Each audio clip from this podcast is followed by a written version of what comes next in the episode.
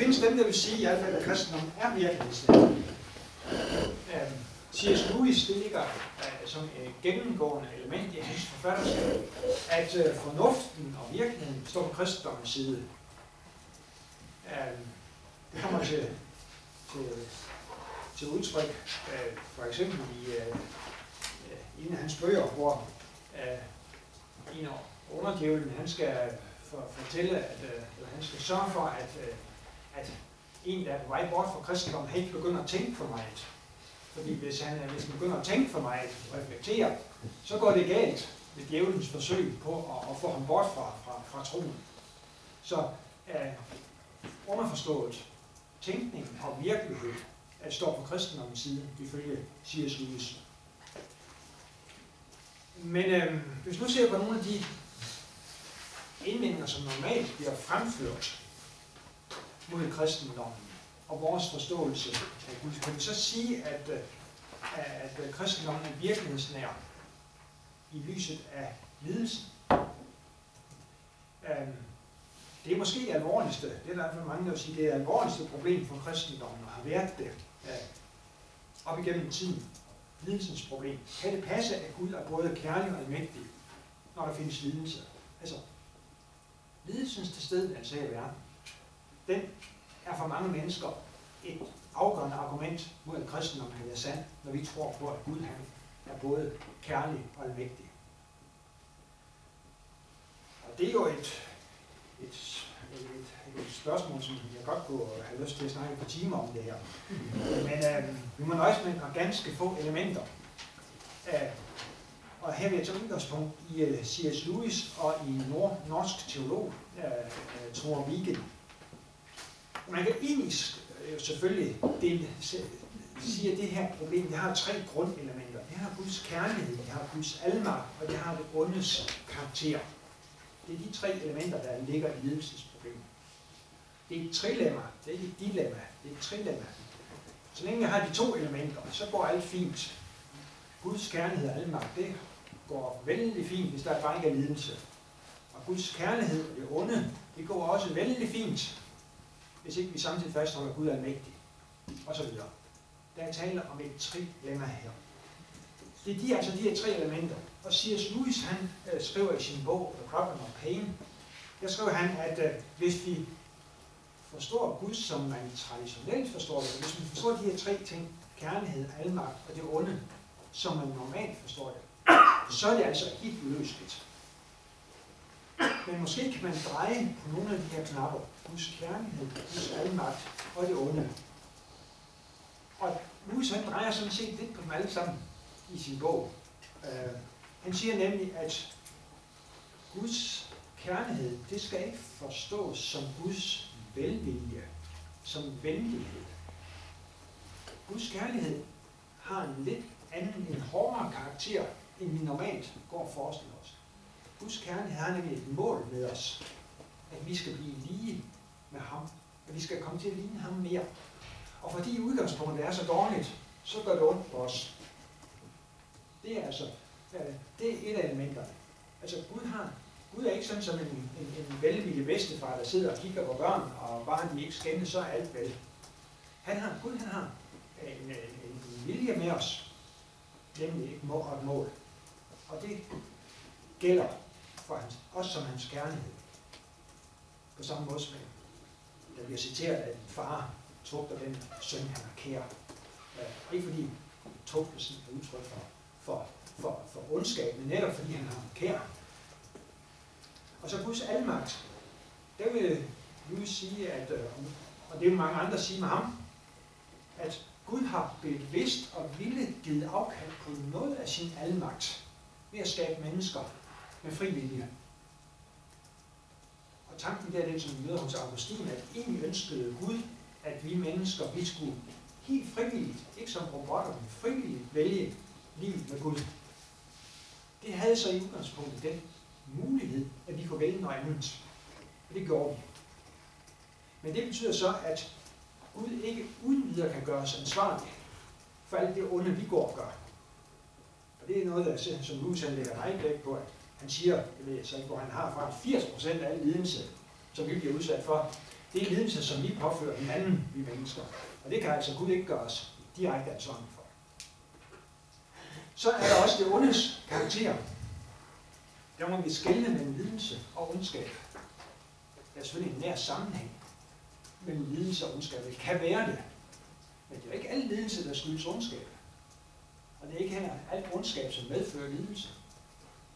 Og siger Thor Wigen, som jeg her knytter til, han siger, at Gud han benytter faktisk lidelse til at bekæmpe ondskab. Det ser vi på korset.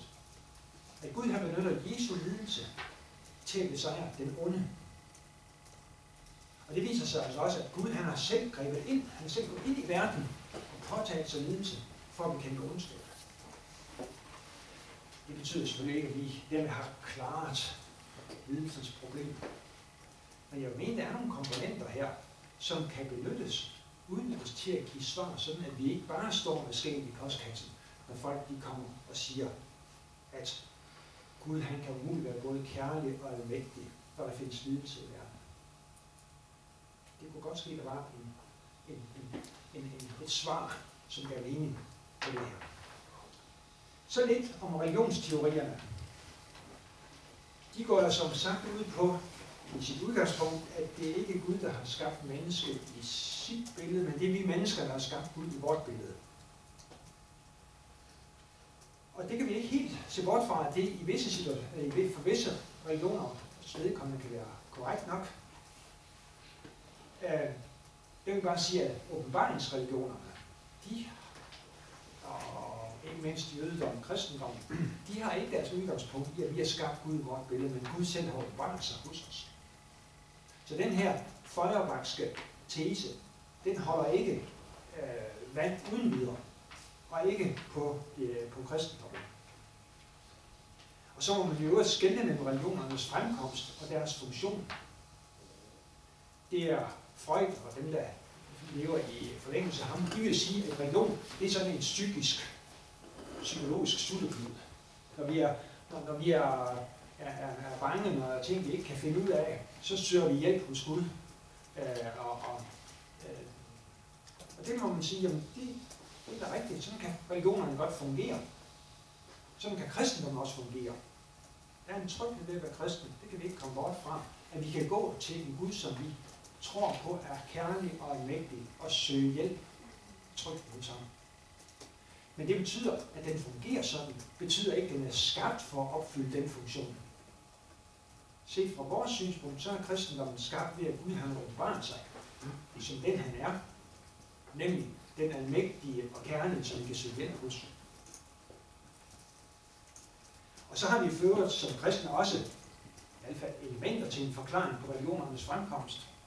Hvis det er sandt, at mennesket det er skabt til at være sammen med Gud, og der så kom et, et brud ved syndefaldet, så kan vi da godt forstå, at mennesket forsøger at hele det brud, forsøger at finde Gud. Og det kan de forskellige religioner ses som en, en udfoldelse af en manifestation af menneskers forsøg på at finde Gud. Det er i lyset af naturvidenskaben øh, kan kristendommen sige sig at være virkelighedslærer i lyset af naturvidenskaben. Der vil jeg for det første fremhæve, at Darwin kan slet ikke forklare alt. Så kan Dawkins så sige, hvad han vil. Darwin kan ikke forklare alt. Darwin kan i bedste fald forklare, i bedste fald forklare, hvordan udviklingen er foregået, efter at livet er blevet skabt. Dawkins han indrømmer selv, at øh, Darwin han kan ikke rigtig forklare, og evolutionsteorien kan ikke forklare, hvordan livet blev skabt her på vores klode. Og alt det, der gik forud universets skabelse og jordens stilling i universet, det er helt uden for Darwins synsvinkel. Så dem, der vil sige, at Darwin forklarer alt, de tager i hvert fald fejl. De mener nok heller ikke det, de siger altid. Men, øh, men hvis man skal tro dem på, hvad de siger, så kan de holde det ikke stik så kan I nævne, at Big Bang understøtter kristendommen. Verden er ikke evig, men har en begyndelse. For 50 år siden, 70 år siden, der mente stort set alle naturvidenskabsmænd, at verden er evig. Kosmos var evig.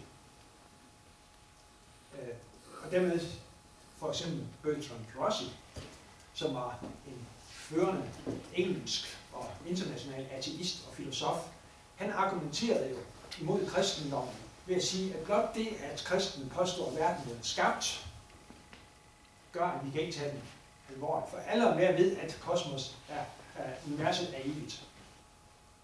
Det, er der, det ville han ikke komme langt med i dag. Nu ved alle og mere, at så vidt vi overhovedet kan skønne, så har verden en begyndelse, kosmos har en begyndelse. Og det understøtter kristendommen. Vi har altid sagt, at verden har en begyndelse. Så kan vi for konstatere, at rækkefølgen i første Mosebog 1 svarer jo ganske øh, fortrinligt til det, som er naturvidenskabens nuværende opfattelse af, hvordan tingene øh, foregik. Rent kronologisk, øh, selvfølgelig, hvis vi opfatter det som epoker. Men så skal vi på den anden side også være opmærksom på, at vi skal på ikke for, for, for mig ligesom at koble os til den naturvidenskaben, som den er lige her nu. For vi ved jo også, at naturvidenskaben ændrer synspunkter fra tid til anden. Jeg har lige nævnt et, et eksempel, nemlig hvor man før troede, at verden var evig. Så tror de fleste, langt, langt, langt de fleste, at verden har en begyndelse. Kosmos har en begyndelse, nemlig ved Big Bang. Men det er altså en ændring, som er jo så, så til vores fordel. Øh, men øh, der er ingen, der ved, hvad man finder ud af om 100 år igen. Men vi må så også sige, at universets fine-tuning, dens fine indstilling, sådan at der kan være liv, sådan at vi kan være her, sådan at vi kan tænke og mødes her og nu, det er efter alles mening et fantastisk lykketræf. Det giver Richard Dawkins også udtryk for i sin bog øh, Illusionen om Gud. Det er simpelthen statistisk set aldeles usandsynligt, at det skulle kunne lykkes ved et tilfælde, at verden endte med at blive sådan, at vi kan sidde her, stå her og, og, og snakke med hinanden.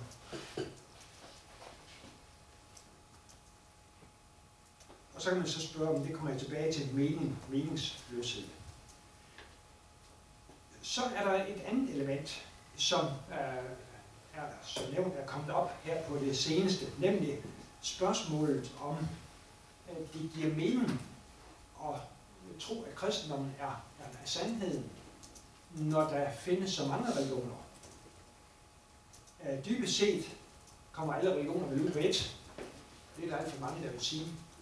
At det, det, dybest set, så, så tror vi alle sammen på det samme. Det tror jeg ikke er rigtigt. Og derfor har jeg, øh, gik jeg ind i gang med at undersøge både buddhisme og islam, og havde planer om også at gå til hinduisme. Det er så ikke noget. Men øh, for at påvise, det holder simpelthen ikke stik. De er ikke ens. Der er store forskelle, for eksempel på gudsforståelsen i de forskellige religioner. Nogle religioner mener, at der er én, andre mener, at der er mange. Buddhisme mener, at der er ingen Gud. Nogle mener, at Gud er identisk med verden, andre mener, at han er forskellig. Nogle mener, at, at Gud han er hævet over godt og ondt. Andre mener, at han er netop karakteriseret ved at være god. Bare når man ser på Guds forståelse, så er der enorm forskel på de forskellige religioner. Så jeg vil sige, at der ikke taler om, at religionerne er identiske. De er tværtimod forskellige verdener, der hver for sig hænger sammen, og som kan mere eller mindre lappe ind over hinanden. og så er de hverken principielt eller i praksis lige gode. Jeg var i øh, Malaysia til Evangelisk Alliances generalforsamling for 10 år siden, og der kom jeg i snak med en uh, malaysisk kunstner, som var den første i sin slægt, der var blevet kristen. Han kom fra en kinesisk sammenhæng, og han fortalte lidt om uh, den sammenhæng, han kom fra, og ham og hans kone, de var de første begge to, der var blevet kristne. Og så spurgte jeg, har du ikke lyst til samtidig at vende tilbage til det, du kom fra? Og han, nu skal jeg se, han gik altså flere skridt tilbage, da jeg spurgte ham det, der sagde, nej, nej, nej, nej, nej, sagde han. Det, det, det skulle han ikke. Fordi der levede man i frygt. Man levede i frygt for forfædrene og de onde ånder. Og det var han blev lykkelig fri for ved at blive kristen. Så han skulle ikke tilbage til noget som helst. Så de er hverken principielt eller i praksis lige gode, de forskellige religioner. der ikke en anden problemstilling også ved mangfoldighed? Det er, at nogen kunne eksponeres for andre religioner. Det er også et spørgsmål. Sådan, Ja, der, der bliver, jeg håber, der bliver lige fem minutter til sidst. Det er et spørgsmål. Ja, så det er velkommen til. Ja, antropologien. Der vil jeg sige, at Bibelens beskrivelse af menneskelivet som en kombination af godt og ondt, er særdeles realistisk. Hvis vi skal se på, er, er kristendommen virkelighedsnær, så vil jeg i hvert fald sige, at kristendommens beskrivelse af mennesket er særdeles virkelighedsnær. At det samme menneske sådan set kan være i visse situationer uendelig gavnligt, og i andre situationer det stik modsatte. Vi rummer i os potentiale og giver udtryk for det fra tid til anden, både godt og ondt. Og det er altså, der er kristendommen for det første virkelighedsnære. Det er sådan, vi bliver skildret i øh, både Nyt og Gamle Testamentet. Men kristendommen giver så også en forklaring på, hvordan det hænger sammen i det her. Nemlig, at vi er skabt i Guds billede, vi er skabt godt. Men at der er sket et fald. Og det er de to ting, der til sammen giver sig udslag i, at vi er, som vi er.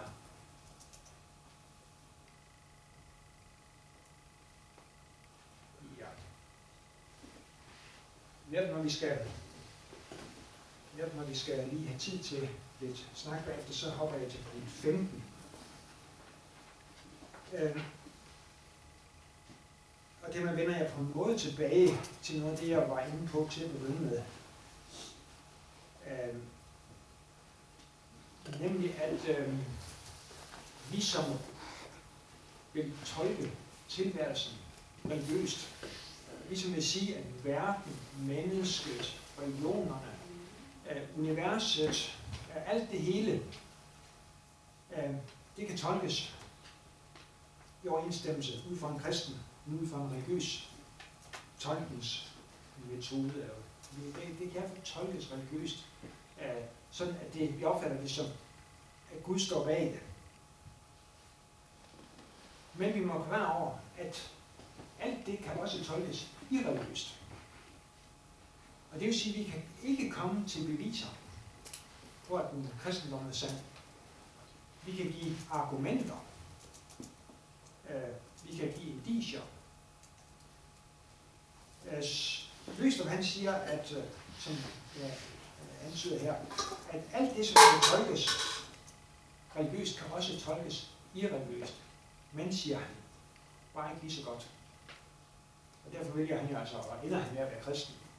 Ikke fordi han nogensinde har været noget andet, men altså også rent tankemæssigt, rent logisk, rent øh, øh tydningsmæssigt, øh, så, så, så ender han med at sige, at, øh, at det kan tolkes bedre, mere overbevisende, mere erfaringstæt. Det er det udtryk, han bruger. Det er mere erfaringstæt, siger han, at verden er skabt, end at den er blevet til ved et tilfælde. Og så til allersidst, og det ligger sådan set på et lidt andet plan.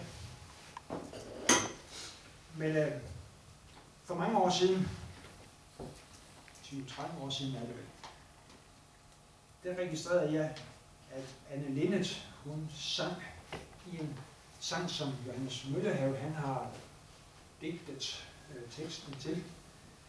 Øh, der sådan som jeg opfatter det, der står de ved et dødsleje, og så lyder omkvædet, stående der dødsleje, at vi tror, du falder i levende hænder. Og det er altså, når livet brænder ud, så tror vi som kristne, og det er et gedigent kristen håb, at vi tror, at det menneske, som ligger her, falder i levende hænder. Og det er i kontrast til Bertrand Russell, øh, som jeg har læst lidt af på et tidspunkt, og mange andre, Richard Dawkins, vil, vil sige akkurat det samme. At vi mennesker, vi lever i et koldt, meningsløst og øde univers. Og det er der altså stillet op sådan set i sine øh, i, i, i konsekvens, hvad, hvad en religiøs og en irreligiøs tolkning af, af universet, tilværelsen som helhed, munder ud i. at vi mener og tror og har vores håb i, at når et menneske dør, så falder det i levende hænder. Og dem, der ikke tror, de må nøjes med at sige, at vi lever i et koldt, meningsløst og øde univers. Og der er ikke mere. Som sagt, det ligger på et lidt andet plan, end det rent apologetiske, men det er en af konsekvenserne af at vælge mellem religiøs og irreligiøs tolkning af tilværelsen. Ja.